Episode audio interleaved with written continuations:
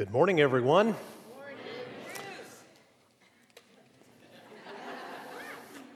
it's always interesting to see what we have to do to edit the podcast to uh, take little things out. If you're watching online or you'll be listening to this podcast a little later, it is the first Sunday of December as Crosspoint is finishing a journey through the book of James. Congratulations, everybody. We made it. I wonder what you do to cope. 21st century phrase that I've learned recently coping mechanism. Have you heard it? I'm reading all the time, sometimes just for pure enjoyment, other times for personal or pastoral development. And I keep seeing this phrase coping mechanism, coping mechanism, coping mechanism. So I looked it up. And everyone I read that's kind of in a field that might discuss such a thing says that coping mechanisms are things that people do in response to pressure, suffering, pain, stress in their life. If you really want to get geeky with it, some mental health professionals say there are defense mechanisms and those are things that are so much in you because of your character, your temperament, your learned responses, just who you are and how you've learned to be. A defense mechanism is something you're probably not even aware of. It's just something that you do when the pressure's on. If you want more awareness of what that might be, even if you don't know you're doing it, I have good news. If you're married, you can ask, and they will certainly tell you what your defense mechanisms are. Coping mechanisms are different. Coping mechanisms are the things you choose to do in response to that discomfort. So, the first service, candidly, was uncooperative, and I'm hoping to get more cooperation from you. Okay? I don't mean to be critical. I love them.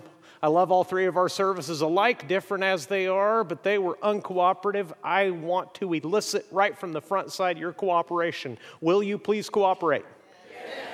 See, this is why I love the 1030 enthusiasm. I want you to find your notes and trusting that you will have the most rare kind of awareness, which is self awareness. Just write down on the top of the sheet what you do, that you know you do as a coping mechanism when things get hard for you. Okay? Do you binge watch Netflix? Do you engage in retail therapy? Do you enrich the Haagen Dazs Corporation? Do you go for a walk? Do you reach out to friends? Do you exercise? What is it that you do? Got it? We're at the end of the book of James, and James is going to tie a few things together that he's been talking about for five chapters. As he's going to talk to the suffering community he's been writing to in this letter about how they should cope. Because everybody suffers. Pressure is a reality for all of us. One of the most interesting things about being a pastor and being a confidant to people is the continual lesson that people that you think have it all figured out and have the most blissful, Instagram worthy life imaginable actually have it hard just like you do. And that everybody's going through their own pain, everybody's going through their own suffering. The first people who read the book of James, because it was written for us, but it wasn't written to us, it was written to people in the first century, Jewish believers in Christ, Jewish Christians who had been scattered and persecuted because of their trust in Jesus. So, from the very first words of his letter, James talks to this suffering, persecuted, scattered community about how they should respond to trials. And he's going to go back there now. If you'll look with me in the last paragraph of the book of James, James chapter 5 and verse 13. He's going to talk to us as individuals, and he's also going to talk to us as a community. There are things that we should be doing individually, and there are things that we should be doing as a community, as a church family, if we're truly going to act like Christians. here's how we're supposed to cope. James says, James chapter 5, verse 13, Is anyone among you suffering? So, this was not uh, written to us. We're not the original recipients, but it was written for us. We were intended to read it. It was written for our instruction, it was written to tell us what to do. So, let James ask you Is anyone among you suffering? How about it? Are you? Some of you really are. Is anyone among you suffering? Let him pray. Is anyone cheerful? Let him sing praise. Two very different circumstances in life. James says if some of you happen to be suffering, you should do what? Pray. Some of you are going, the pain has eased. You're going through a sweet season. You find yourself in the sweet spot. Is anyone cheerful? Let him do what now? Sing praise. Whose praises? Your own? Sing songs about yourself? No. Here's what James has in mind. In good times or bad, what James wants Christians to do is turn to God. The first thing that James tells us is we turn to God whether times are happy or whether times are hard. A Christian, a follower of Jesus, a disciple of Jesus is someone who is continually turning to God. Whether you find yourself in that sweet spot of blessing or you're being ground down by adversity and suffering, the only Christian response, the only thing a disciple of Jesus, the only one, only thing that someone who has trusted Jesus as Savior and boss, who came by the grace of God to know that Jesus lived among us suffered all of our weaknesses and all of our temptations, but unlike us, Jesus faced all of that without sin. So he died in our place, and he's not only our Lord, he's our friend and our Savior and our substitute. Now we're in the family of God because what Jesus has done for us. James says, whatever season of life you're in, happy or sad, difficult or wonderful, you should be turning to God all the time. Is anyone among you suffering? Let him pray. Is anyone cheerful? Let him sing praise. And those two short little questions with their quick little instructions made me wonder again this week something I've pondered for years as a pastor. And that is this whether blessing or adversity ruins more Christians. And really, the jury's out. I first started noticing it in my 20s that in some cases, suffering, continual pain, and trial grinds some Christians down, makes them distrust God, grow embittered, stop turning to God. They no longer pray, they've just given up hope. They're hollow. And what faith they have is just a remnant of what it once was. But much more, to my surprise. I've met so many other people. I don't know, I haven't kept track, but perhaps more people who have been blessed with everything they ever could have asked for and things they didn't even pray for. And the very success and blessing that God lavished into their life made them forget about God. Have you known anyone like that? That's what James says. Whatever happens to you, if you're suffering, pray. If you're cheerful and happy, Sing praises, always turn back to God with all your pains and troubles, or with all your words of thanks and praise, always be turning back to God. What you do in good times and bad says a great deal about you. It doesn't change anything about God, it just reveals where you are. Then it gets flat out communal. He starts talking to us as a church. And these next few lines are so countercultural, they will seem taken from something that is so far removed from our experience that you will be tempted to just kind of ignore them. I don't know if you've ever had that experience with the Bible.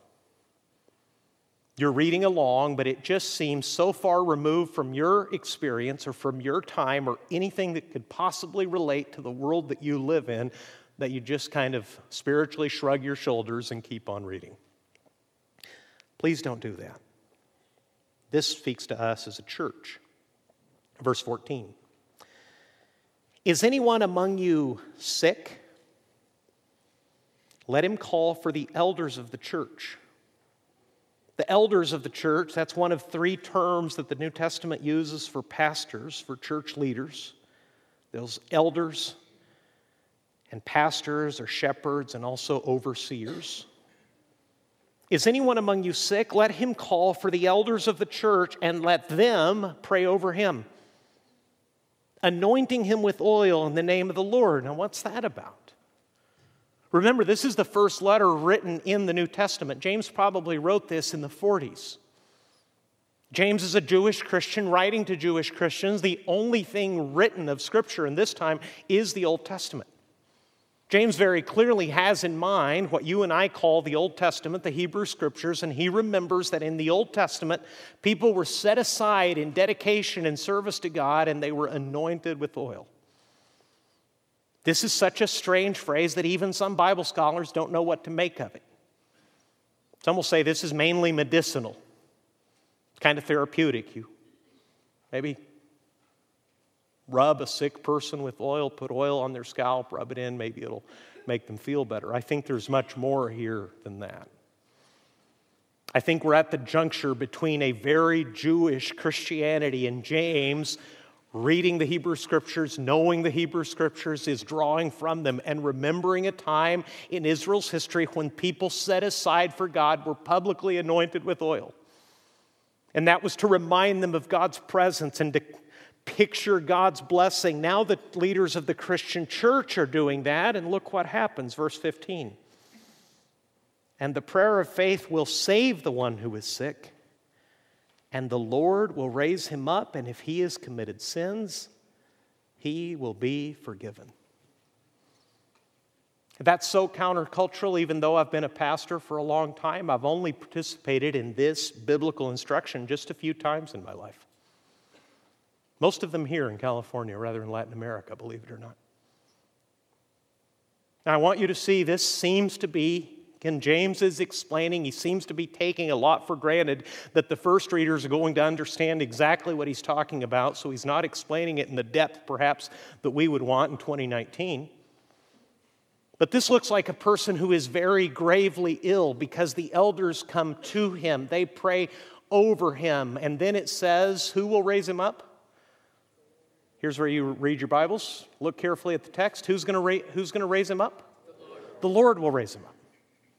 Not the elders.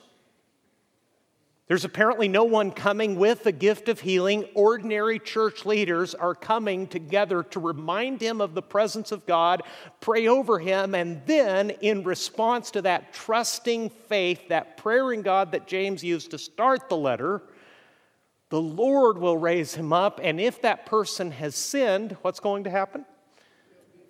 He'll be forgiven. God's going to heal him and restore him in every way. And I thank God for it. In my years of life, I've had almost completely unblemished good health. But there was a time when we were missionaries that my wife became very, very sick. Sick enough that she told me goodbye. And I learned something about serious illness, whether it's yours or someone you love very much. It makes you look deep inside yourself and straight up to God and deal with the matter of sin. I asked many God over an agonizing two weeks is what is happening to her in any way my fault? Is this me? Is she suffering because of something I've done? And if so, please, Lord, forgive me. Now, this little passage in James can bring up all kinds of questions. Because as we know, not everyone is healed. I've had it both ways. We've prayed earnestly as a church leadership for someone to be raised up in the name of Jesus, and they have been, sometimes in a way that actually deserves the word miracle. Other times, we've said goodbye to them and watched the Lord take them to glory. So, James is not saying that this is a promise of immortality, that all illness will always be healed so that someone lives forever. But he's driving at something that I think is countercultural. It's countercultural to the human heart to continually be turning to God. That every blessing received makes you say something better and more than cool. I got it, earned it, killed it. About time.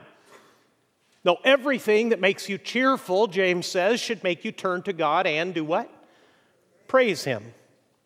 Every instance of suffering should make you turn to God and do what? Pray to Him. So we should turn to God whether times are happy or hard. And number two, we turn together for healing, James says. We turn to God together for healing so that in times of great illness, the elders should pray for the sick. And together we can witness something that God has done. Now, last week I was with one of our ministry partners overseas in a very difficult place.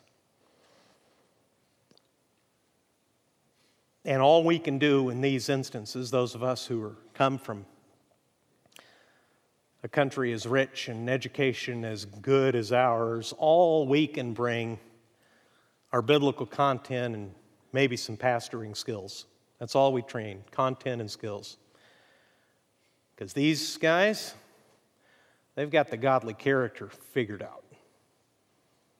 It's humbling to be in the presence of such leaders that suffer so much, live so close to the physical edge. And comparing their life and mine made me think a lot about this passage because I prepared this sermon while I was over there. And it made me think about this. Where I was, one of our hosts had injured his leg. And they couldn't do anything for him because there's no x ray film to be had in the country. And it made me think as I read this passage over and over again I wonder if we don't pray for healing because we think we don't need to. We don't pray as much because we have so much more. I don't know. I just want to put it out there for your consideration. Because what I saw over there, I think, mirrors what was happening in the first century. In the first century, when James is living, when your eyes start to go bad, guess what? You're going to be blind. There's no eyeglasses. You're not popping over to CVS to buy the $7 readers. No one's going to cut your eyes with lasers to give you your sight back as if you were 12 years old all again. They're not replacing joints. They're not putting spines back together. They're not treating brain injuries. They're laying you in a bed and hoping that's the first century plan for the most part. Injury and illness was the end of it. So, what does James say? When one of you is seriously sick, look up to God and seek God together. Bring the elders together. Remember the presence of God and pray together for that person to be healed. And in doing so, you'll be conscious of sin and sin will be forgiven. And it's not just the elders. Here comes some more countercultural, challenging stuff from the Bible. Look, please, in verse 16. Therefore, confess your sins, what's it say? To one another. Therefore, confess your sins to one another and pray for one another that you may be healed. The prayer of a righteous person has great power as it is working. This is where the Catholic doctrine of confession to a priest came from. But I want you to see, with all respect, that that's not in context what James has in mind. He didn't advise the Christian community to go to one appointed leader and to confess their sins to him collectively. He said, as you live together and endure blessing and endure, enjoy blessing and endure suffering, what you are to do together is confess your sins to, did you catch the phrase? One another. You keep short accounts with one another. And you pray for one another, and there's an effect, James says, and together you will be healed, I think, in every respect, both physically and spiritually. Why is that so countercultural?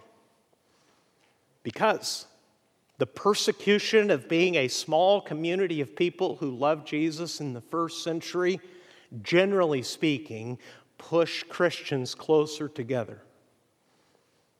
In the United States, at least, 2,000 years later, there are so many of us that rather than create community, I fear what we've often cultivated instead is just a customer base.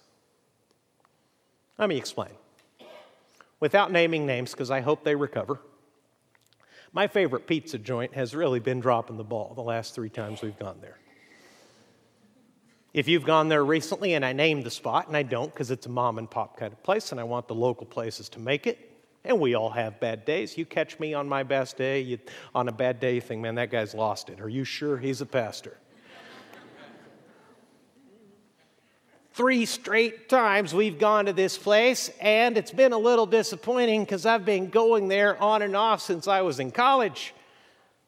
My kids were raised on this pizza, and I don't know if the guy hired his nephew who, you know, couldn't do anything else with his life. I don't know what's going on at the pizza joint, but they are really messing it up.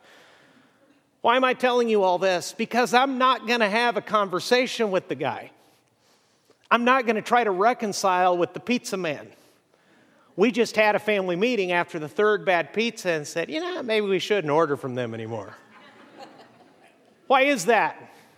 Because we're just customers. They say hi, we speak in Spanish for a couple minutes, it's great, but there's no community there. It's just a product and payment. What happens in the Christian church if we're not careful? You get sideways to someone, someone upsets you, someone disappoints you, you say to yourself, eh, not what it used to be. I'm out of here. That's not community. That's not family. That's not what Jesus had in mind. Jesus never had in mind putting little franchises together of people who would preach about him and try to draw as many customers to themselves so that the customer base could move from place to place until it no longer pleased them. Jesus had something much higher, much holier, much better in mind. He died and rose again to create a family of brothers and sisters who live for him and live for each other. And as John said, having received the life of Jesus on their behalf, they lay down their lives for one another. And what that's going to take, if we're really going to have community, is mutual confession of sin and mutual prayer. And only you, the congregation, can do that. Only you can keep short accounts with one another. Only you can bear with one another in love. Only you can overlook offenses. Only you can muster up the humble courage to say to a fellow brother or sister in Christ, You've hurt me. You've offended me. You've disappointed me. And to work that out so that we can experience what James is talking about here. Look again in verse 16. Therefore, confess your sins to one another and pray for one another that you may be healed. And then a very encouraging sentence that should be underlined in your Bible and memorized. The prayer of a righteous person has great power as it is working. And who's that? Is that a special kind of person? Not at all. That's anyone who has placed their trust in Christ.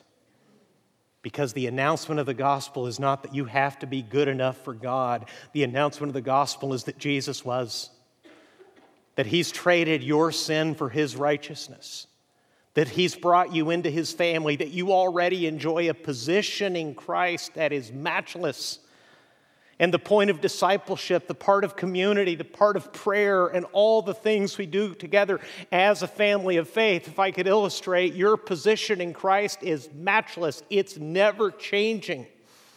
You're as righteous as Jesus himself is from God's point of view because Jesus paid for all of it and God gave it all to you. What's the point of discipleship? To slowly, with obedience and love and worship and forgiveness and all the things that the Bible teaches you to do in following Jesus slowly, bit by bit, your practice more closely matches your position. You'll never be done on this side of glory, but you can get much closer. And maybe you've had the blessing of meeting someone who was genuinely holy, who was genuinely loving, who was truly gracious, and they reminded you of the goodness of Jesus himself. You've met someone who has dedicated themselves to the Lord. We have a lot of people like that in this church family. And of them, of people who enjoy that position in Christ, James says, James 5, the last sentence in verse 16 the prayer of a righteous person has great power as it is working. Then he gives a very surprising example. Look at verse 17. Elijah was a man with a nature like ours. Remember that. And he prayed fervently that it might not rain, and for three years and six months it did not rain on the earth. Then he prayed again, and heaven gave rain, and the earth bore its fruit. He's giving you an example of prayer. And who's the example? Elijah. Ordinary, normal guy, right? If you haven't read his story, write it down, read it later, 1 Kings 17 beside Moses, perhaps the most miraculous man in the Old Testament. He's already telling you. Elijah prayed and the skies dried up. For how long? Three years and a half. And where did all this happen? See, nine o'clock service had the same problem. Was this all in Costa Mesa or, or up in Los Gatos? So, where, where was all this happening in Elijah's life? Where was he again? He was in Israel. What was the climate like up there? Hot, oppressively hot in the summer. No irrigation, entirely dependent upon rainfall. So Elijah prays in a desert climate in the rebuke of wicked King Ahab. He prays, and for three and a half years, the Lord answers with drought. And then Elijah says, I'll pray again and it rains and it pours and the earth revives and gives its fruit again. So you read 1 Kings 17 and you read that and you think to yourself, I'm not in that class. I mean, Elijah's Elijah. If there were any kind of Avengers like group of Old Testament heroes that could be summoned, probably Elijah's got to be among them. This is the guy who prays and the weather turns on and off. But did you notice the first part of verse 17? What's it say? Elijah was a man with a nature, what? Like ours. Is that in the Bible too? It is. Because in the moment of his greatest victory, and you can visit that place in Israel today, Elijah stood alone against hundreds of wicked priests from a false and bloody God. And God vindicated him and showed his own righteousness by answering that man's prayers with miracles. But then a woman spoke Jezebel. And one threat from that woman made Elijah do what hundreds of men could not compel him to do. It struck him with fear, and he ran for his life and he hid in the wilderness. And because he had a nature like mine and like yours, he said, after his greatest success, God, I'm all alone. You may as well kill me.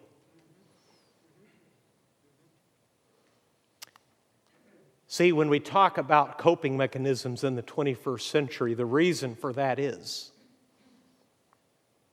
everyone who studies this says that we are undergoing a time of greater anxiety and mental health issues and spiritual and emotional stress, unlike the which our nation has never seen.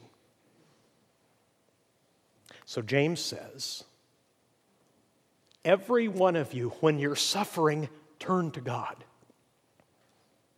When the pressure is off and God is blessing you and you find your, ha- your heart cheerful, you turn to God again. When life is really bad and life is about to end, you call for the leaders of your church. They'll remind you of the presence of God. They will pray to God for you, and not because of them, but because the Lord is good. The Lord will raise you up, and you will have forgiveness of your sins and healing of your body. And, church, don't wait for it to be that dire. Be in the continual practice of mutual confession and prayer, which at Crosspoint should be normal. And all of this, Elijah, uh, James says, is tied to prayer. Why is there so much talk about prayer so that we would be reminded of something very simple but easily forgotten that ordinary people do extraordinary things through prayer? Elijah was a man with a nature like ours, and he prayed what? Fervently. Fervently, earnestly. And I don't want to get too geeky, I just have two more little geeky tidbits for you. To pray earnestly, to pray fervently is great. That's a wonderful Greek translation. But what it literally says in Greek, it says this praying, he prayed. And idiomatically, the Greek translator, knowing how Greek is used in the first century, says that that means he was serious about it. He was committed. He was earnest. He was fervent about it. But listen to it again because it makes a very simple and practical point. Even though Elijah was a man with a nature like ours, depressive, given to despairing thoughts, who quickly lost perspective, and after enjoying the greatest victory any man could have, that success was followed by a depression so deep he falsely thought, thought he was all alone and asked God to kill him. In spite of all that, with a nature like ours, here's Elijah's secret praying, he prayed. In other words, he just prayed. Do you know what the best way to pray is? This is going to astound you. The best way to pray is simply to to pray.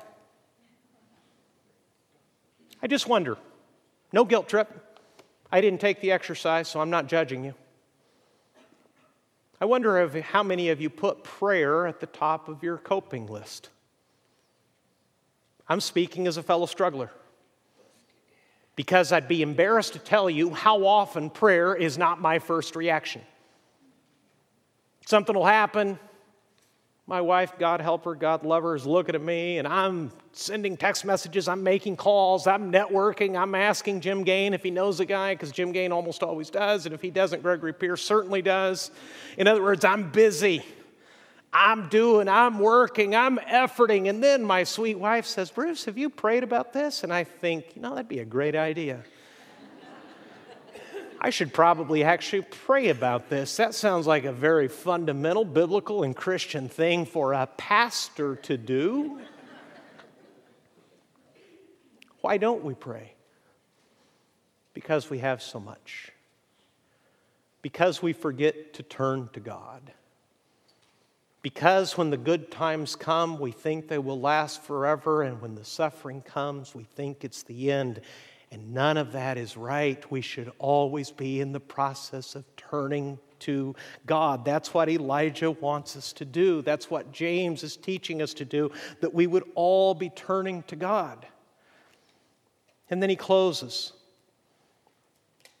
My brothers, if anyone among you wanders from the truth, and someone brings him back, let him know that whoever brings back a sinner from his wandering will save his soul from death and will cover a multitude of sins. Let's be honest. Don't you think that's an odd way to end this letter? I'm reading it for weeks. And I'm just always struck by how abrupt this ending is. He's talking about persecuted people. And the first thing he told them, if you remember way back in the first chapter, is when you're suffering, you find yourself in need of wisdom, pray. And if you pray trusting God, He'll give you wisdom generously and without reproach. He's tying it all back together. And here at the end, he says, if the suffering is great, you turn to God in prayer. If things are good, you turn to God in praise. If it's gotten so bad that it might kill you, come together as a community and seek the Lord. And then he says, some of you might wander off from the faith. And I realized that what I thought at first was a really, really abrupt ending to a wonderful letter is the wisdom of God itself. Because suffering makes people wander away from the faith. And I want you to see, James doesn't give an instruction, he gives a blessing. If any among you wanders from the truth and someone brings him back, let him know that whoever brings back a sinner from his wandering will save his soul from death and will cover a multitude of sins. And that's really countercultural because unless we're very careful and very Christian, what we, we will create is a culture of consumers, clients, customers, not a genuine community, because what a genuine community does is they go after people, not to pursue them and to stalk them, but to lovingly bring them back. I'm not reconciling with the pizza guy because I'm just his customer. We're not friends. No ill toward him either way, I'm sure, but we really don't know each other. It's been about 20 years of 20 bucks across the counter. That's the extent of the relationship. Please do not treat the Church of Jesus Christ in that way.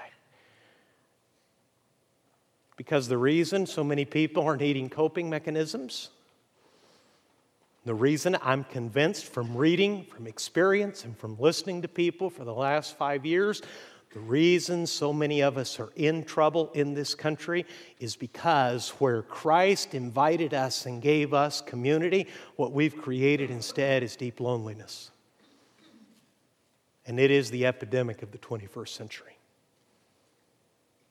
And listen, I'll close. The Church of Jesus Christ should not duplicate the thing that is killing American souls. No one here should be lonely. You see, some of you, not all of you, but many of you, have friendships so deep have brothers and sisters that you've intentionally cultivated in this church that God has given to you because of His great love. You have relationships that are so good and so strong that you really do act like family. I've seen it beautifully expressed in the last seven days. The short time I've been back from this challenging little trip, I saw people who have no blood relationship but belong to Jesus treat each other in a way that most families would admire. That's what we're after. We don't want any single person who is part of Crosspoint to ever say, I'm lonely. I have no friends here. And if we've created a culture and I've contributed to a situation where it's hard to get to know us and it's hard to make friends here, please hear me say, I read these closing words from the book of James, inviting us individually and as a church in good times and bad, literally in sickness and in health, in the greatest blessings and the greatest, most life threatening trials to collectively turn to God. And that's what we need. Not people who will file in and file out and leave easily when things no longer please them, but a genuine family of faith that seeks God together. Here's the last geeky thing. Are you familiar with the phrase carpe diem? What's it mean? Seize the day. People put it on t shirts, put it on macho bumper stickers on the back of their Prius. It's weird. I would think it would be hard to truly seize the day in a Prius, but you know, people are out there trying. I drive a Civic, no judgment, okay? I haven't had a macho car in, well, ever. Um, Mr. Minivan, Mr. 98 Camry, okay? So, no judgment, but everybody knows the phrase carpe diem. It means to seize the day. Let me teach you a better phrase. It's also Latin. It's not found in the Bible, but it's written for centuries by people who loved the Lord and studied His Word. Ready? Coram Deo. C O R A M new word, D E O, coram Deo. What it means is in the presence of God or before the face of God. And just like Carpe Diem tells you this is the day you have, go out and get it, Coram Deo is a more humbling admonition. It reminds us individually as Christians and us as a Christian community that every moment we live is lived in the presence of God. We're living, as it were, in His face, right in His sight. And if you can keep that in mind, it will give you hope when you suffer because when you begin to suffer, you will remember that the eyes of the Lord are ever on you and you will turn to Him and say, Father, here's my trouble, here's my struggle. I will pray. I'm depressed and despairing like Elijah. I am losing sight of life, but I will pray. And because you're in the sight of your Heavenly Father and you remember that He has more kids aside from you, he has other people that he's brought into the family. You will look not only up to him, but you will look around to the family of God and you will say to one another, and when needed in dire situations, to church leaders, say, Come and pray with me, stand with me. These are my sins. This is the trouble I have with you. This is the suffering. This is the blessing. And together we will enjoy what James is inviting us to do is that we should be turning to God at all times. Please, Crosspoint Let's turn to God and let's do it together. Whatever comes, we're going to need each other to stay on this journey, so let's keep turning to God, and because we're His kids, let's do it together. Let's pray. Can I give you just a moment individually to put into practice what James said?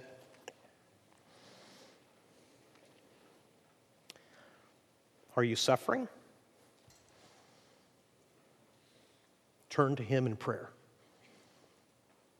Are you blessed and happy? Turn to Him and give Him praise.